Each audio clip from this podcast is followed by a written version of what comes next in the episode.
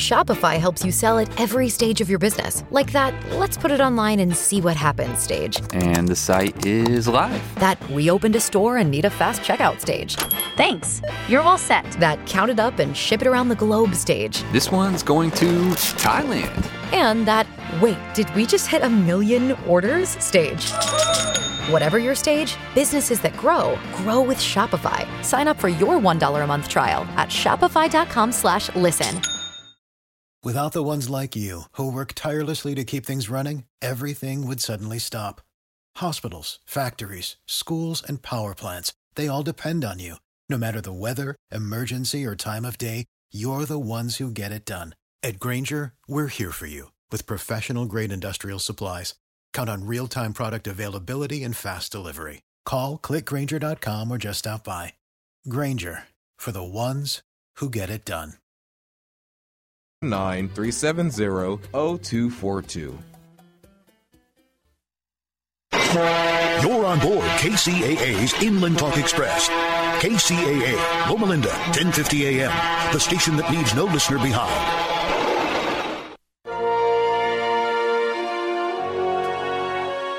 Exploring Science in the Sea. Iron is crucial to your health. It helps carry oxygen through the body, so if you don't have enough, you feel tired and sluggish. But too much iron isn't good either. In some cases, it can lead to diabetes or even heart failure. The same thing applies to much of the microscopic life in the oceans. Iron is a key nutrient, but too much of a good thing can be bad. Overdoses of iron in single celled organisms more than 2 billion years ago may have slowed the evolution of Earth's atmosphere. These organisms are known as cyanobacteria, and they're still around today. As they convert nutrients and sunlight into usable energy, they release oxygen. Much of it bubbles to the surface and enters the atmosphere. In fact, cyanobacteria were responsible for giving Earth an oxygen rich atmosphere in the first place. The early atmosphere contained almost no oxygen at all. As cyanobacteria developed and spread, though, they pumped vast amounts of it into the air. There was an especially big uptick about 2.3 billion years ago. A recent study, though, says that large amounts of iron in the water may have slowed things down. Iron rich water was released from volcanoes on the ocean floor. The iron overloaded many of the microscopic organisms, killing them off so the atmosphere got its oxygen in waves. When there was just the right amount of iron, lots of oxygen was added. But when there was too much iron, the process slowed down, delaying the transformation to the life supporting blanket of air we enjoy today. Science in the Sea is a production of the University of Texas Marine Science Institute at Port Aransas. I'm Holly Brawley.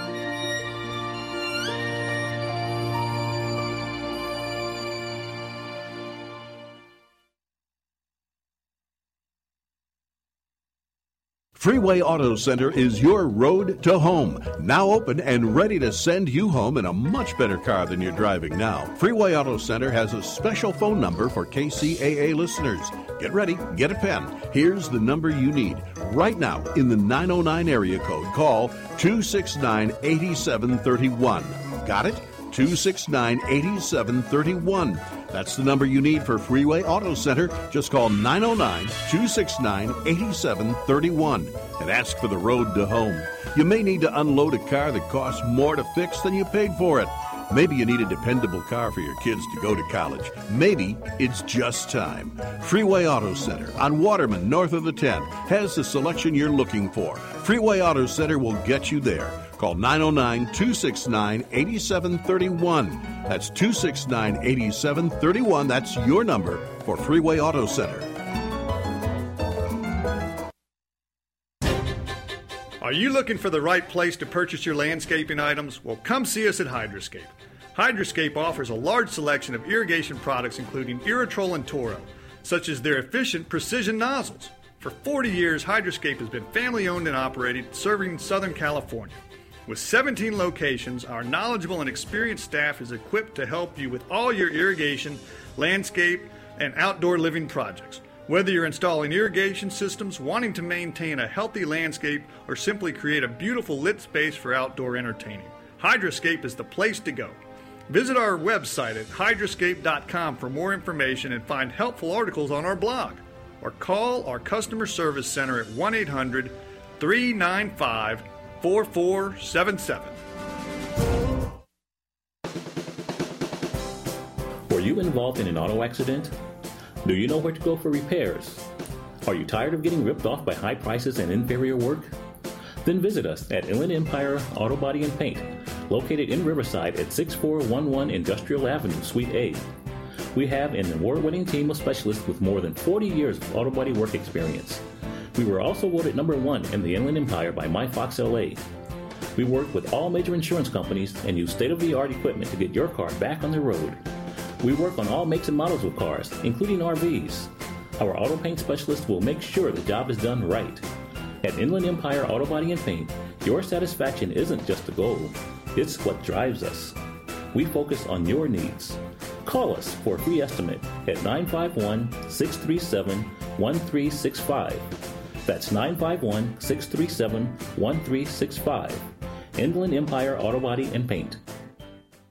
Are you tired? Are you tired of being tired? Do you hate your job? Do you feel like you're on a hamster wheel and want to jump off into balanced living? Then tune in every Thursday at 7 p.m. for Take My Advice. I'm not using it. Get balanced with Dr. Marissa. It's a show about hope and how you can be happy 88% of the time. So there's no CNN, constantly negative news, no gossip, no scandal, and no K words, no Kardashian talk. Instead, you will hear callers ask Dr. Marissa, also known as the kinder, gentler Dr. Laura, for advice about love, hate, money, jobs, sex, and what to do next. So join me every Thursday at 7 for Take My Advice, I'm Not Using It, Get Balanced with Dr. Marissa on KCAA AM 1050 NBC News Radio. This is Dr. Marissa, also known as the Asian Oprah, signing off until then. Peace in and peace out.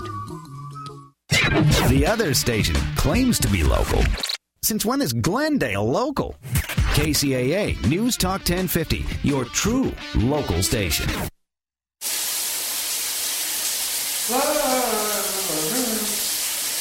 Hey! What the? Honey! The water just stopped in here. They turned it off because you're wasting water. What? What are you talking about? Because you know it's all about that drought, about that drought. No water. It's all about that drought, about that drought. No water. It's all about that drought, about that drought. No water. It's all about that drought, about that drought, drought, drought, drought, drought. Yeah, it's pretty clear. We're really short on blue. It's time to save it, save it, like we're supposed to do.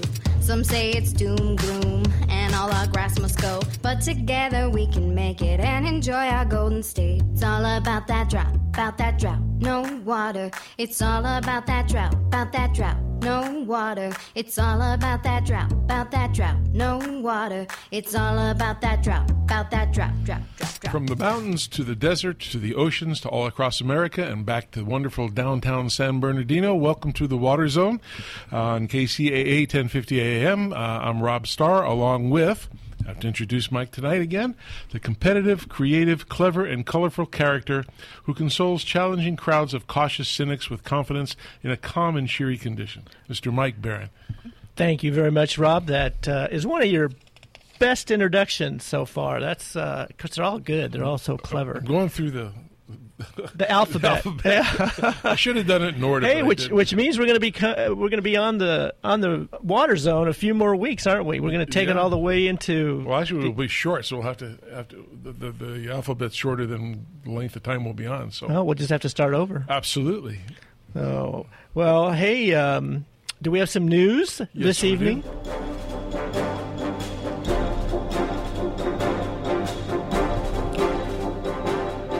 Now with the news, Mr. Mike Barron. Well, hey, the state of California just reported another record setting month for reducing water consumption 27% in the state of California, which now makes it June, July, and August, you know, three summer months where the governor's mandate to reduce water consumption by 25% or more has been exceeded. So, to I'm, all of I'm you. declaring the the drought over. Uh, well, you might declare it over, but I don't think Governor Brown is declaring it over. In fact, uh, what I hear is that Let's get Jerry we- on the phone. We've got to yes, we've got to get through the end of February to hit our goal of saving the number of acre feet of water that's going to get us through a fifth year of drought in case that El Nino doesn't materialize the way we all hope it will, which kind of brings up an interesting question.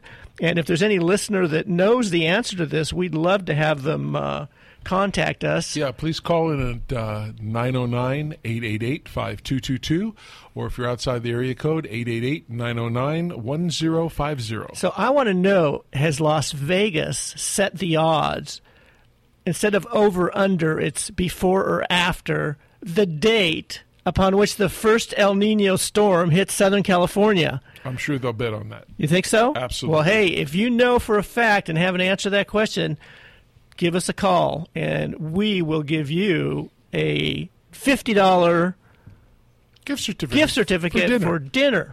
I like So that. That's what we'd like to do. You know, we're going to be in Las Vegas next week. Maybe we can talk to some of the odds makers. Hey, we'll check that out. We'll check that out. By the way, speaking of Las Vegas, rumor has it that the Water Zone will be broadcasting direct from the Water Smart Innovations Conference. Absolutely. That is happening next month in Well, next week. next week. That's right. here.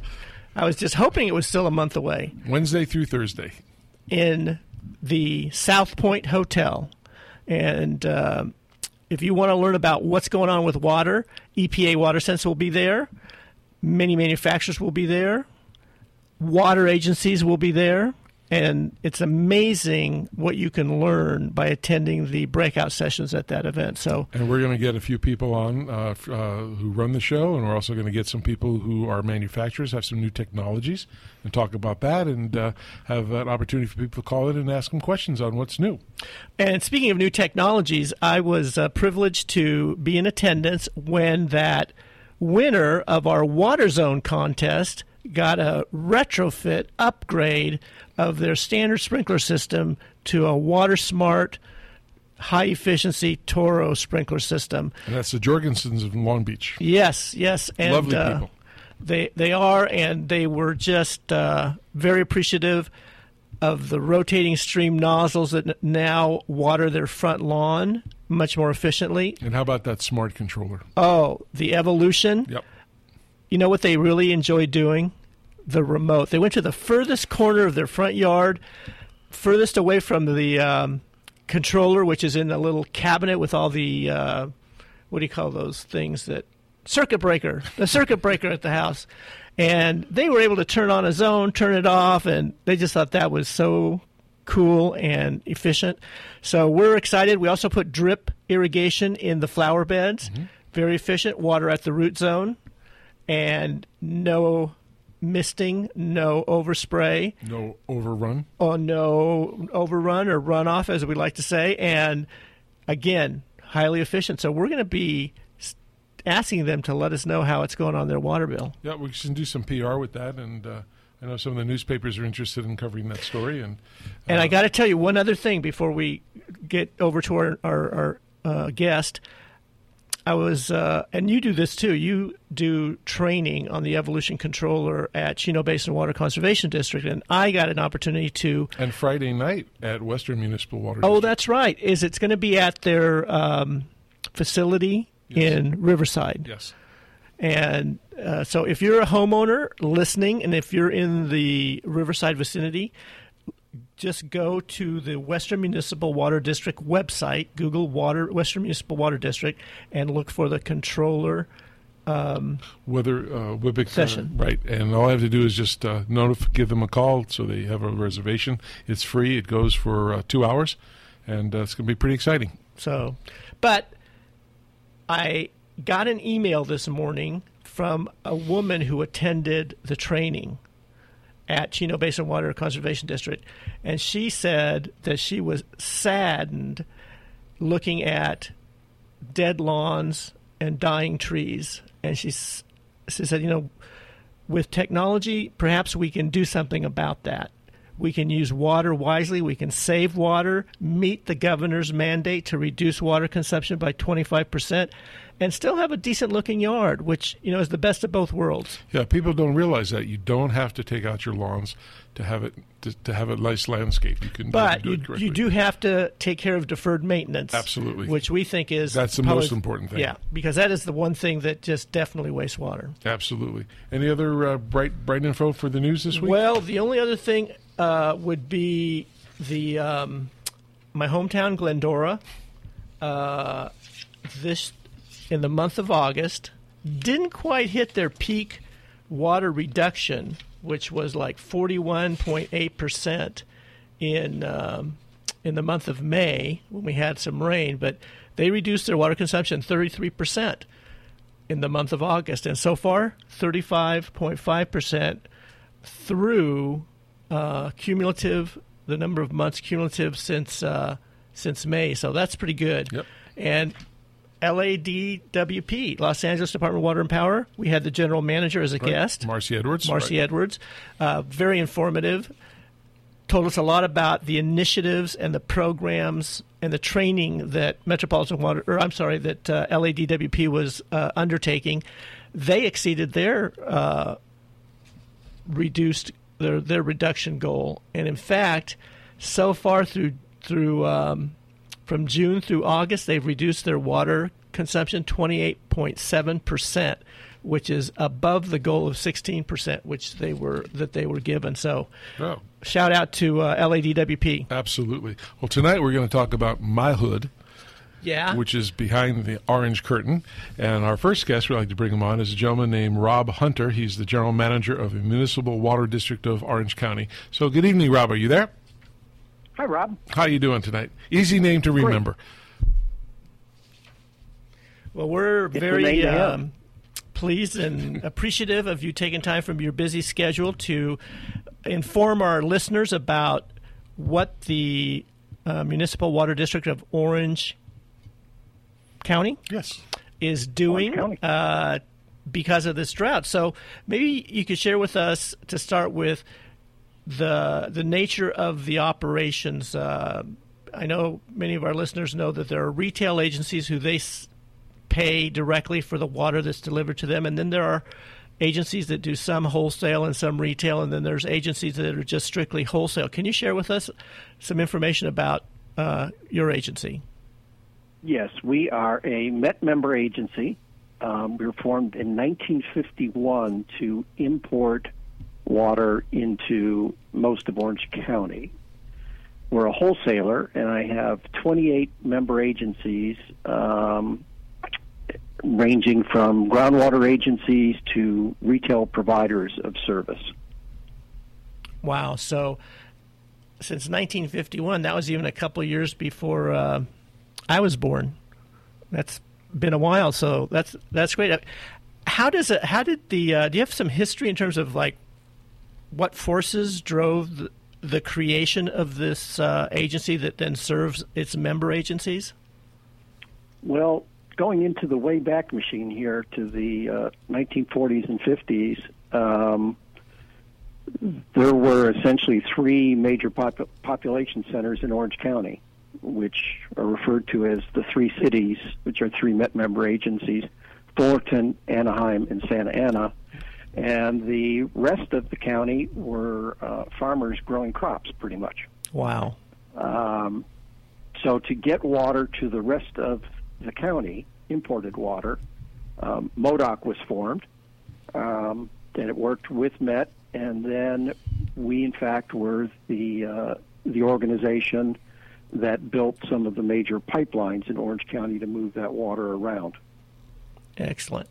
So you, I know you guys have been working on a uh, on reliability of water, both in the quality of the water and the reliability of having sources available down the road. And maybe can you share some of that with us? And uh, I know that's a big thing you guys are doing. Yeah, it's one of the, the, the major things that we have going right now, and and um, one of our our uh, major parts of our our mission. Um, right now, we have a, a reliability study going in the county, and what that looks at is what is the reliability, the dependability, uh, how, what percentage of the time do you meet all the needs of the public, both in terms of supply, the actual wet water, and then the system. And you can think of supply as either imported water or groundwater or stored water. Um, and the system are the pipes and pumps. So, in a major earthquake on different areas, what's the reliability of that system to recover and get water to the to the public? And we're doing a, a major county-wide study right now, um, including the the three cities, of looking at providing usable, peer-reviewed information to help decision makers, elected officials, board members, utilities, and the general public make decisions about how we will meet demand over the next 25 years. Are are any of the lines uh, subject to uh, fault lines from earthquakes? Um, we, we have a couple major fault lines in Orange County. So we have lines that are susceptible, but in the greater area, um, the, the Los Angeles greater area, um, the Colorado River Aqueduct coming in um, crosses over, I believe, twice the San Andreas, and the State Water Project kind of follows the San Andreas Fault for a, a number of, of uh, crossings, and um, both um, in major major earthquakes would potentially have issues. So, when you guys put these plans together, what are what do they think about, or what do they do for emergency situations? How how does that get handled? On the emergency side, um, and, and, we just completed a, a, seismic study here in the county of of looking at what would be the the um, predicted damage to those pipelines or those wells, um, and how long it would take to recover. Um, how long would it take if, if there's a, a well sheared? Um, how long would it take to go and repair that system to restore service to the public? And then the second part of this study will be what type of projects can we do um, to increase that reliability, to, to, to either prevent the damage or decrease the amount of time it would take to repair that. I, th- I think it's fascinating to hear some of the variables, the factors that you have to consider and then extrapolate over the next 20, 25 years in terms of demand increase. Uh, I've got to think that it takes uh, hydrologists or engineers, I mean, some very technical people to weigh in on th- developing the facts that then the decision makers can use to appropriate funds to do the things that are are warranted. Um, is if you could take a, a couple minutes and if you had uh, the ability to share with an audience that are consumer oriented that we're just used to going to the faucet, turn on the water, it's there, we can drink it with confidence. Uh, very, very seldomly do we ever have a time when we don't have water coming out of our faucet or through our sprinkler system. Uh, it, it, it's like a lot of work is happening behind the scenes uh, without any really big advertising or communication effort to inform the public about the significance of what is being done to assure consistent delivery of quality water. So, if you had something to say to those of us that were kind of ignorant about those issues, what what might that be? Well, I, I think one thing that may sum it up is over the last 20 years, Southern California, through our ratepayers, have invested about $15 billion in proactively in projects in Southern California for water resources. Part of that um, translates to storage. Now, last year, taking out of storage, we're obviously in a drought. Everything you guys were talking about in the intro to the show there. Mm-hmm. Um, we're, but we're still using more water than than um, we're capturing right now. So we're taking water out of storage. We we took out about 1.2 million acre feet in the in, in the metropolitan area um, in 2014. Wow, that is more storage than there was in total till about 1995. Which isn't really we that long ago. If we had not made this investment, we would have been completely out of water. Wow. How much? Wh- Wow. What What do you think of the current uh, infrastructure that exists? And we'll just stay with Orange County because that's where you are. Um, what? How much more do you need, and where do you see this being placed? Should we we, we, we should put these things? Because there definitely needs part part of the problem. You know, when El Nino comes, Orange County and Southern California really does have a, a lot of places to store water or collect the water. It's all going to go out. Or most well, of it's going to go. they to the collected ocean. 1.2 million Well, yeah. acre feet, but but, but but we need more than that. I mean, Yeah. so what are people thinking? How are we going to do this more in the future? Because we're we're never Well- even when the drought goes away, we're still going to be cautious. I'm sure. Uh, we are going to be cautious and um, kind of the, the feeling on the street is even if we have a El Nino this year, which is a strong El Nino or, or a wet year is about a 50-50 chance right now. But if we do, it's likely that we'll still have some drought restrictions in place because one wet year is not going to have us recover.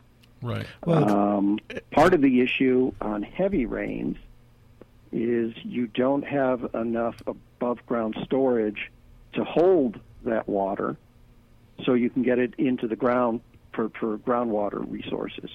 So a lot of it blows out to the ocean and um, you don't have it then for future use. So that that's one consideration of how do we deal with stormwater? How do we hold that so that we can use it in in in dry years? And most people don't realize that 12 of the last 16 years have been below average precipitation years. Well, we need to tell we need to tell El Nino to do it over the uh, Sierras and the mountains. So we need some snow. yeah. Definitely some But what we need it there is in snow. If, Yeah. it, Right. if it's warm, which it's likely to be, it still just runs off. We need cold weather up north with it, so it locks up in snow. Right. And as you say, we can't depend on that, on all the the, the golden scenario where everything that helps uh, reduce the uh, the drought, uh, you know, comes to bear. In fact, we ought to, and I'm sure that none of the water agencies are really planning planning on that. Um, now, you mentioned obviously the the importer. You're the importer of water. Um, I'm assuming primarily from Metropolitan Water District or perhaps the Colorado River. Um, but you also mentioned ground uh, storage. Uh, are there any other sources um, of water that your agency mines or taps to to deliver that reliable sort or to have the reliability you're looking for?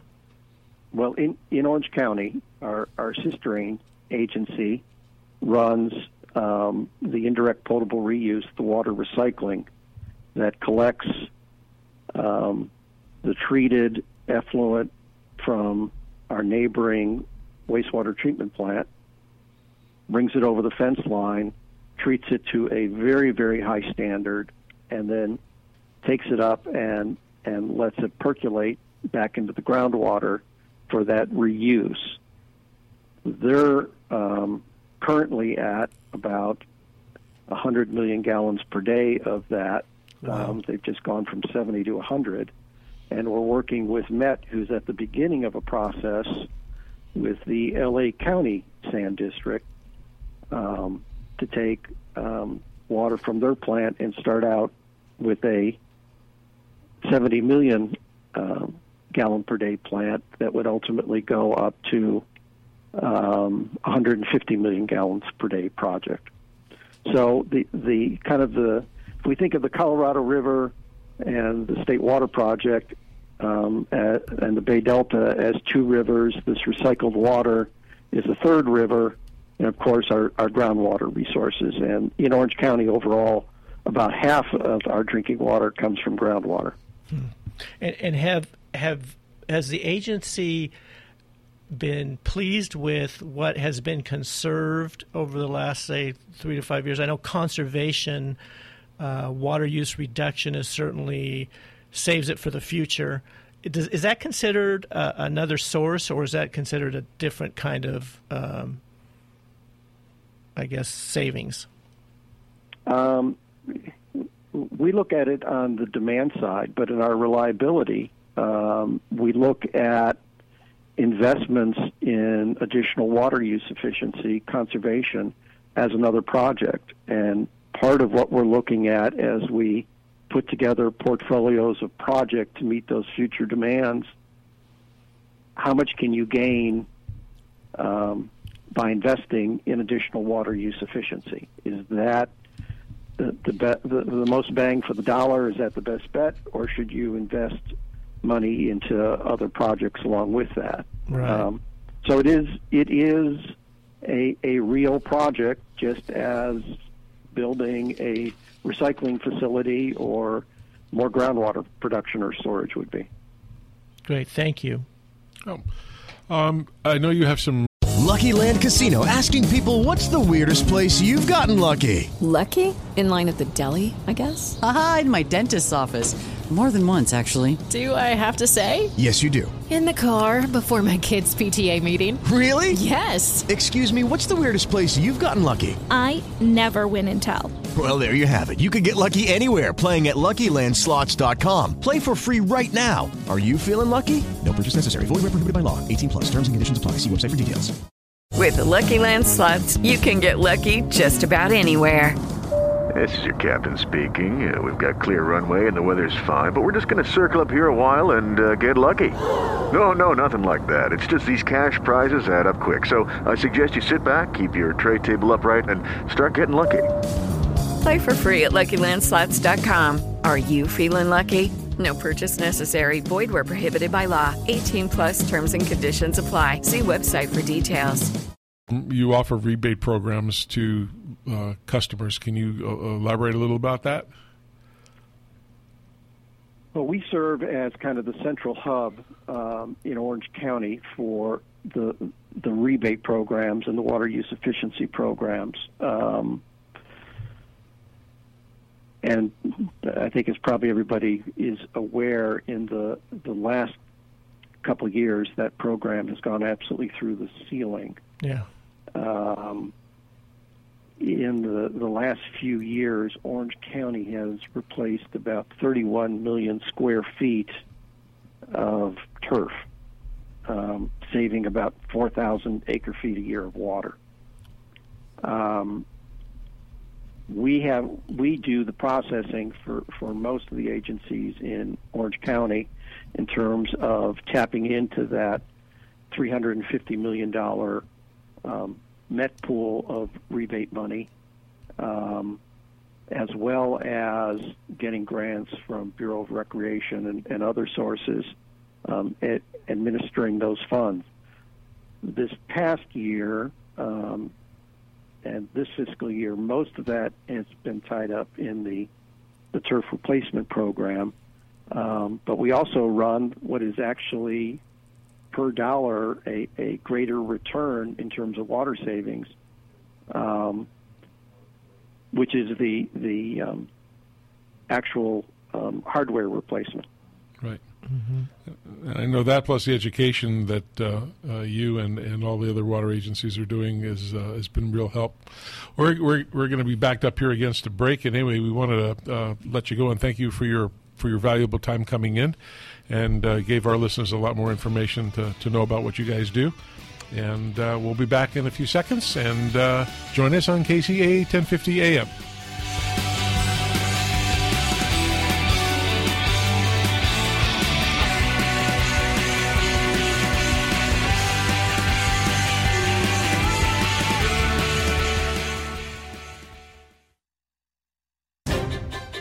Are you looking for the right place to purchase your landscaping items? Well, come see us at Hydroscape. Hydroscape offers a large selection of irrigation products including Irritrol and Toro, such as their efficient precision nozzles. For 40 years, Hydroscape has been family owned and operated, serving Southern California. With 17 locations, our knowledgeable and experienced staff is equipped to help you with all your irrigation, landscape, and outdoor living projects. Whether you're installing irrigation systems, wanting to maintain a healthy landscape, or simply create a beautiful lit space for outdoor entertaining, Hydroscape is the place to go. Visit our website at hydroscape.com for more information and find helpful articles on our blog. Or call our customer service center at 1 800 395 4477. Were you involved in an auto accident? Do you know where to go for repairs? Are you tired of getting ripped off by high prices and inferior work? Then visit us at Inland Empire Auto Body and Paint, located in Riverside at 6411 Industrial Avenue, Suite A. We have an award winning team of specialists with more than 40 years of auto body work experience. We were also voted number one in the Inland Empire by MyFox LA. We work with all major insurance companies and use state of the art equipment to get your car back on the road. We work on all makes and models of cars, including RVs. Our auto paint specialist will make sure the job is done right. At Inland Empire Auto Body and Paint, your satisfaction isn't just a goal, it's what drives us. We focus on your needs. Call us for a free estimate at 951 637 1365. That's 951 637 1365. Inland Empire Auto Body and Paint. Hi, this is Steve Sanchez, and you hear me every weekend on my show talk about the importance of a financial plan, planning for your retirement, planning for your children's college education fund. Unfortunately, most people don't realize that they need to set up a foundation before any good financial plan can come into place. That's where life insurance comes in. Now, most people think life insurance is just an expense, but it's not. It can be a way of life, a standard of living when someone, the breadwinner, is literally removed out of the picture because of a premature death. Look, I believe in it. I've got life insurance for my family, and I want you to find out how easy it is to get life insurance and even qualify through some new non medical life insurance policies. Look, my friends at eFinancial can help you do this. They're standing by to give you your free life insurance quote today. Call 866 807 9961. 866 807 9961 for your free life insurance quote today. And don't forget to tell them Steve sent you.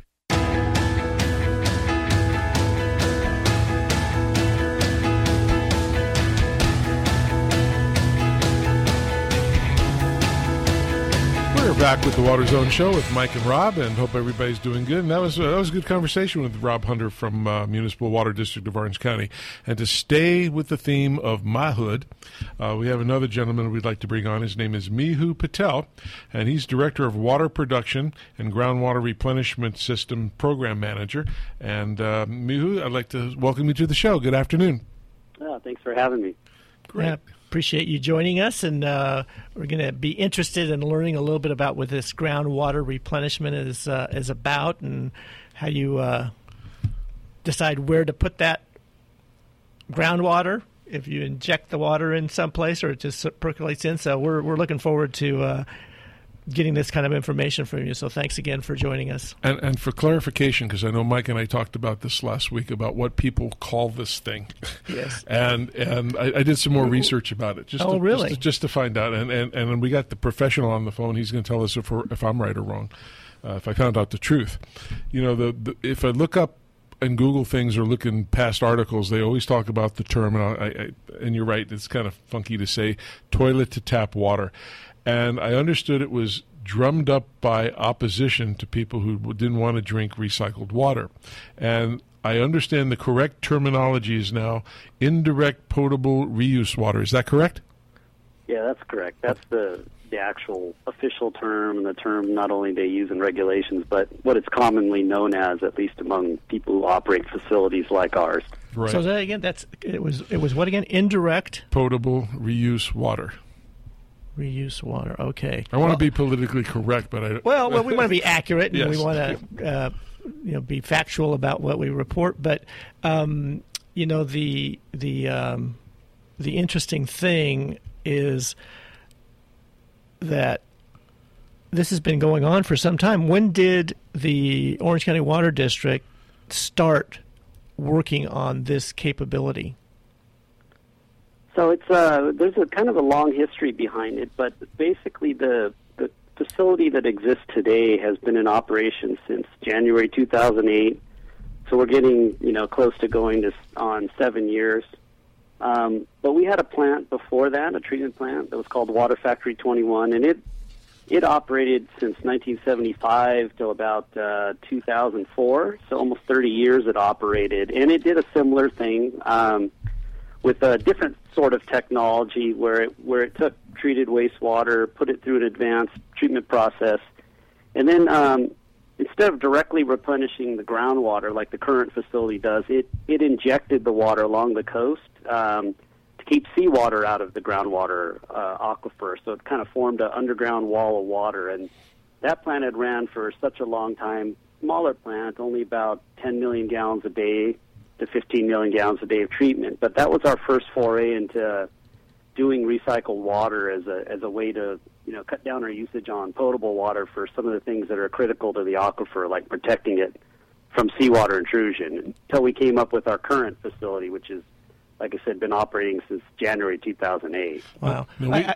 can I just say one thing, and that is, Rob, when you first said people object to um, recycled water, well, guess what? We're using a water that was used eons ago. That's, we should, every every drop of water that we consume Absolutely. is recycled from from Some- the past, right? So Absolutely. we got we've got to make sure that we we un, we understand that. But uh, the um, the fact that you mentioned that this water was injected along the coast to protect groundwater aquifers from seawater intrusion. Is that something that you know? And this is a little off topic, but I've heard of the same issue, seawater intrusion up in the Bay Delta. Have they ever considered, or would they ever consider using this technology to prevent seawater intrusion there? Yeah, I think there's a little different situation where the you know the gap or the the breaches for where seawater comes in is much larger than what we're dealing with here, uh-huh. and probably you know economically is not as feasible. Here, it's pretty distinct, and in both Orange County and LA County, where there's you know geologic conditions that cause the seawater to be able to come in, um, and so the the breaches are pretty distinct, and the, we know the distances and the depths, so it makes it pretty efficient to find a way to inject water, or basically build the water level higher than sea level to get it to a point where we can keep seawater out. So I think, yeah, the short answer is probably not as feasible there, but very common here in Southern California. Now, I understand there's a big cost difference between doing what you do for this indirect potable reuse water versus a desalination plant. Is that is that uh, a true statement? Yeah, I mean, I, I think the the bottom line of, of it is um, whether it's seawater desalination or what we're doing, which is you know another form of desalination. We use the same technology, the reverse osmosis, but it all the the cost of doing something like this is is all tied to the amount of salt in the water. Where seawater has you know thirty to forty thousand parts per million of salt, uh, wastewater or the wastewater we're dealing with has about a thousand. So inevitably, it takes less energy, you know, in the form of pressure, and we can get higher recoveries because there's less salt to begin with. And reverse osmosis is just the efficiency of it is directly related to how much salt's coming in. So it's always going to be cheaper, less pressure, and get more recovery out of the process to try to treat a water with less salt than something with more in it. Now, I understand there's there's in, in researching this, I understand there's different technologies. Uh, you know, aside from the reverse osmosis, there's UV, uh, and and I know there's some other. Uh, Places like yours uh, down in Point Loma, the San Diego's Point Loma water reclamation facility, and even even I know a big one they used over in Adelaide, Australia. They they use similar or a little different types, or are there or, or are there many other types of ways to purify the water? Um, they're similar, but there's a, and this is where it, you know, it gets a little complicated and convoluted with the way regulations are. But um, there's what we call tertiary effluent. It's basically there's a there's a level that minimum level that the wastewater or that needs to be treated to to where that can somehow be used to help replenish a groundwater supply. Most plants like ours um, go to a level that's much higher so that we can um, get the water to almost an ultra pure kind of uh, level of treatment, and that's where you inevitably would use something like uh, ultraviolet light or some kind of uh, oxidant like ozone or peroxide, in addition to some sort of membrane process like reverse osmosis or reverse osmosis with microfiltration or ultrafiltration. It's it depends upon the situation where the water is going to end up inevitably as to the level of treatment. Do you replenish any of that with any additional minerals? Yeah, so the process we use, um, what we do is we take the water, the I think you heard a little bit about it from Rob as well, that we take the secondary effluent. So the water's already been through a certain level of treatment that leaves it uh, at a point where it could be discharged into the ocean, but it couldn't be used for anything at that point. When we put it through our process using um, microfiltration, reverse osmosis, and ultraviolet light with hydrogen peroxide, because the water goes through reverse osmosis, it has very little salt or alkalinity when it's done. It's actually corrosive. Mm-hmm. So we do add mineral back in in the form of calcium hydroxide, or what we call hydrated lime. So we're trying to build the alkalinity and stability and pH of the water back up again, so that we can put it not only in our distribution, our different pipelines that are you know susceptible to corrosion if we use ultra pure water without stabilization, and then also to make the water more stable for when it does inevitably get back into the ground in the way that we do it and and we do that by two methods basically. So, what what kind of uh, academic background does one have to have to do the kind of work that you do?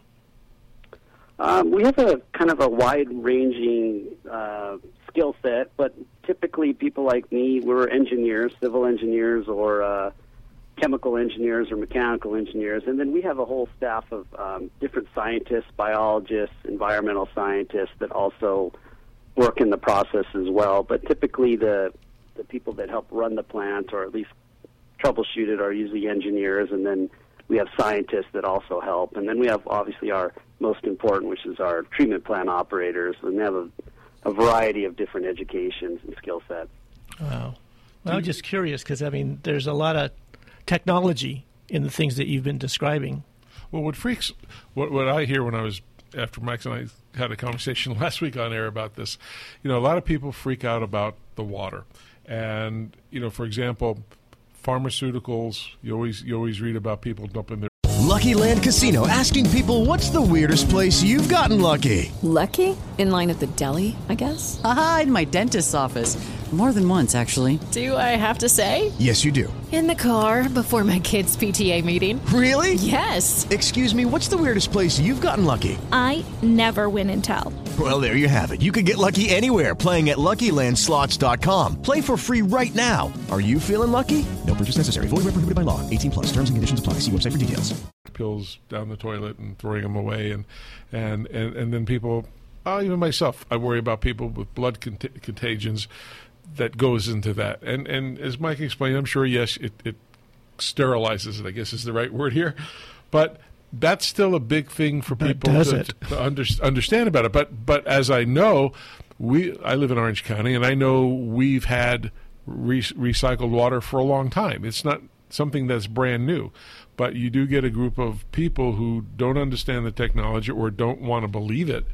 Uh, that it that it can it can protect them from any any of these pharmaceuticals and and, and any of these blood cont- contagions that get into the water. Well, that's kind of why this is so appropriate because you know we typically fear what we don't know, and and here you're explaining to us the kinds of uh, technologies that are used to do it. But to a layperson, how might you assuade their concern and fear that somehow they're going to you know get contaminated with with some of the things that Rob mentioned? Yeah, I mean, I think a big part of our, um, you know, our hurdles to overcome and even getting our project built was the was first the public outreach and education portion, and a big part of that was not only explaining where does the water come from that we get now, like um, Rob kind of mentioned, we you know we're heavily reliant on imported water, but we do have groundwater, luckily, in in this part of Orange County. Um, and why there's a need to go to recycled water, even though it's been through this level of treatment. A big part of it is to show people and you know, educate people on where the water comes from, that all water is recycled, like you mentioned. But the way that we try to alleviate the fear is to show that we have what's what we call a multi-barrier approach. So we have a process that removes the larger particles, something that gets it even to the small, even smaller contaminants, and then we have a uh, chemistry process that will also break down organics. So most of the contaminants that you know are that people are concerned about, like pharmaceuticals or other contagions, they tend to be, you know, when we're looking at a molecular scale, they're pretty large and they're well removed by something like reverse osmosis. And if for some reason they're not totally removed by reverse osmosis, there is still the what we call the advanced oxidation or the ability to break apart the the bonds, the oxygen bonds that all organics have, and and turn them into byproducts that aren't harmful. And so we think with this multi-barrier approach, this is the best of the best in technology, and inevitably, even you know what is considered as pristine water source like a river or a lake, they all have similar con- uh, potential for contaminants. It's just that when we're talking about reclaiming wastewater, we're usually dealing in a bigger unknown or a larger concentration potentially of these contaminants, but the removal mechanism is still the same. And by having a multi-barrier approach, we feel like we can get to all of these contaminants, and and that's shown in the fact that we haven't had any uh, permit violations or any detects on anything of harm, and you can see in our annual reports, and we we have all that stuff on our website that you know water is very pure at the end of the day, so pure we have to add minerals back in, and that's one way that we try to alleviate people's fears and know that this water never actually goes directly to your tap, and that's the whole concept behind indirect potable reuse is that it has to go underground, and when it goes underground and mixes with the other naturally occurring groundwater, it takes it six months to years to actually be making its way to the closest production well or a well where people would pump and use as part of the drinking water supply. You know, people read in the newspapers about uh, the nuclear reactors all over the world that uh, with all the safety features built in, and like what happened in Japan a couple years ago. Can you talk a little about, about the, the safety issues that, that you have in the system that basically would prevent or, or prevent any, any accident from happening that uh, would contaminate water into into the public? Yeah, so we have a uh, there's a few things that, that we use as um, for quality control, and, and the main part being we have a lot of um, very sophisticated online instrumentation. So we have different uh, analyzers and, and other instrumentation that can detect when a process isn't running properly. And they also can detect if a process is about to start running in, in a range where it shouldn't. And it can shut down processes. So we have a lot of different safeguards in that respect using our our computer system that controls the plant. And then to back that up, we also take samples on a very frequent basis and have our own lab on site that's state certified. And the water is inevitably checked and analyzed, you know, hundreds of times. And between that and the computer system that controls everything and our experience in running reclamation facilities, we've got a lot of safeguards in place. And and that's part of why the plant has been permitted and and been seen as an example of a way you could do this safely is that at the end of the day, the fact that the water doesn't go directly to anyone's tap gives another layer of protection because once it goes underground, there's several months to years before that water would ever see someone's home that you have time to figure out what you could do if you if for some reason you thought water was released from the plant that wasn't up to specification. But in our case,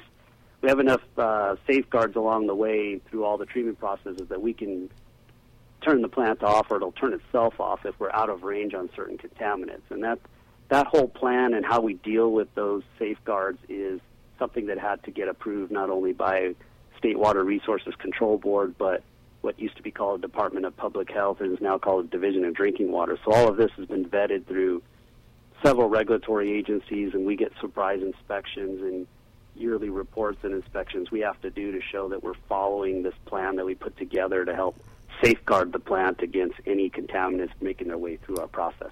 Yeah, I might I might suggest that many of us homeowners who don't have any type of backflow prevention on our sprinkler systems probably put ourselves more at risk from contamination from backflow events uh, than from the processes that you're you know that that your agency is using.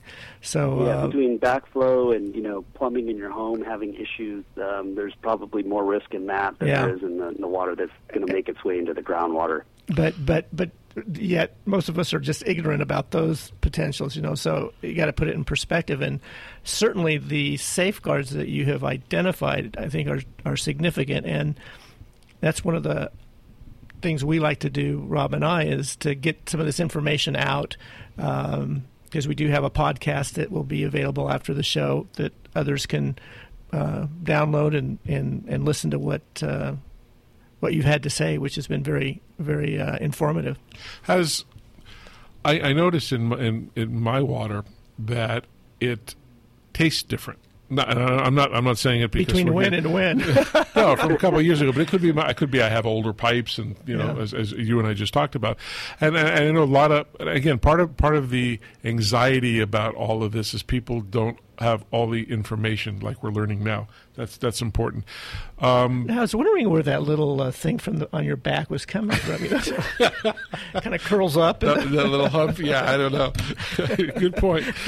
Uh, yeah, I'll turn to the camera; they can see that. um, do you? What, some some cities and some water agencies, you know, they, they agree to put fluoride in the water, and some people don't want that in for their kids. And uh, what what is that? What do you do at your facilities? Is that something that's added, that's allowed to be added, that you that you recommend, that you don't recommend, and and and that's the first part. And then the second question, I also read that a lot of farmers, farmers, not necessarily in Orange County, but other other places where they have similar uh, uh, facilities like you, they argue the farmers don't want it because they don't want to feed the cows and the, and the animals that that water. Can you expand a little on that, maybe?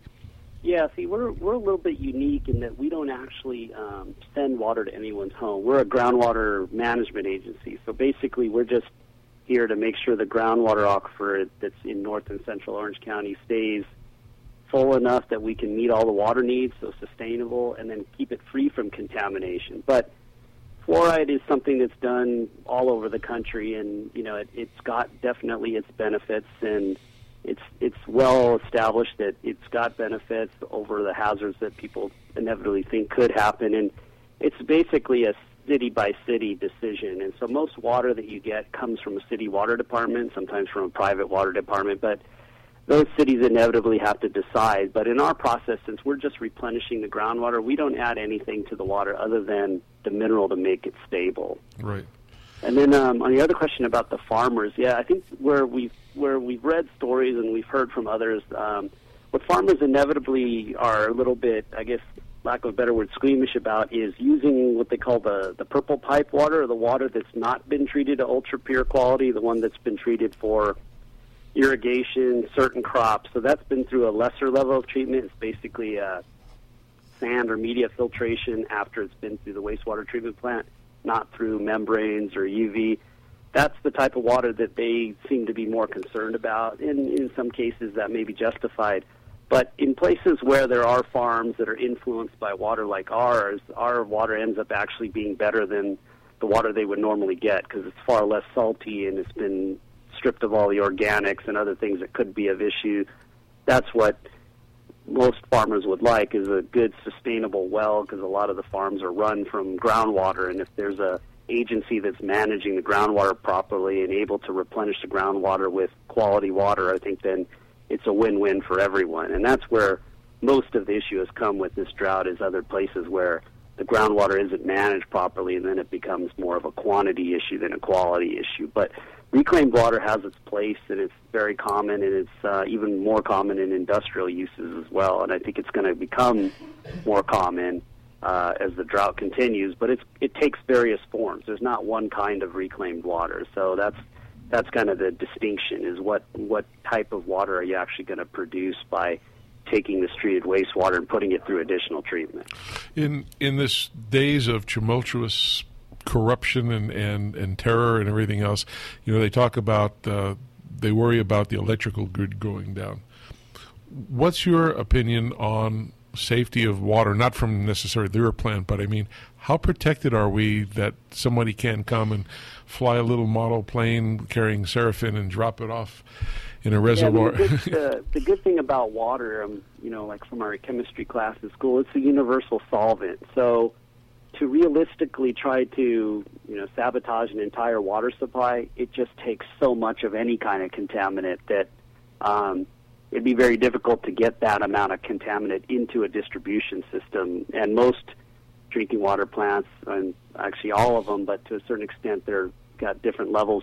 They have a much higher level of security than other facilities because they're considered essential, and so it's difficult to just come in there and be able to do that or or get into the pipeline system because it's all buried several feet underground and closed. It's a whole closed system.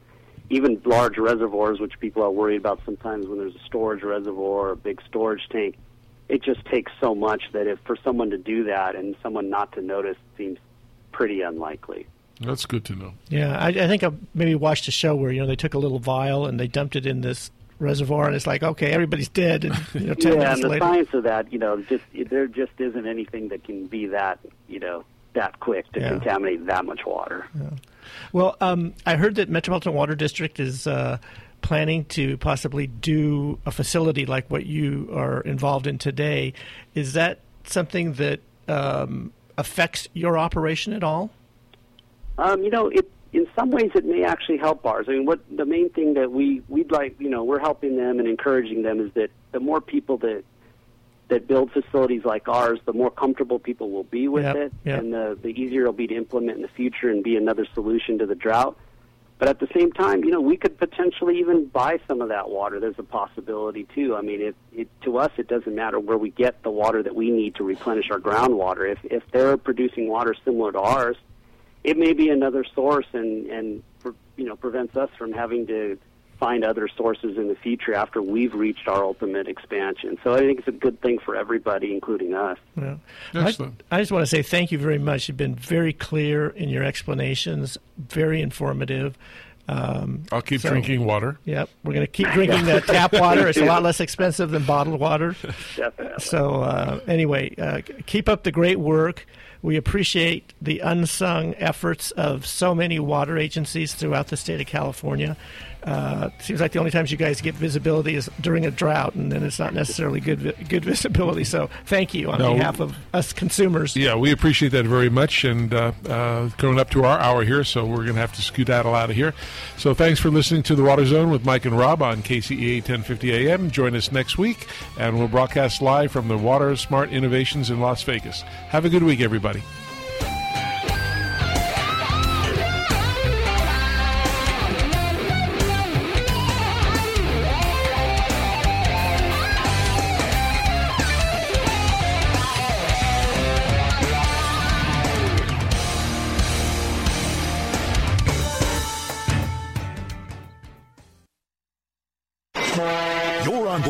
KCAA's Inland Talk Express. KCAA, Loma Linda, 1050 AM, the station that leaves no listener behind.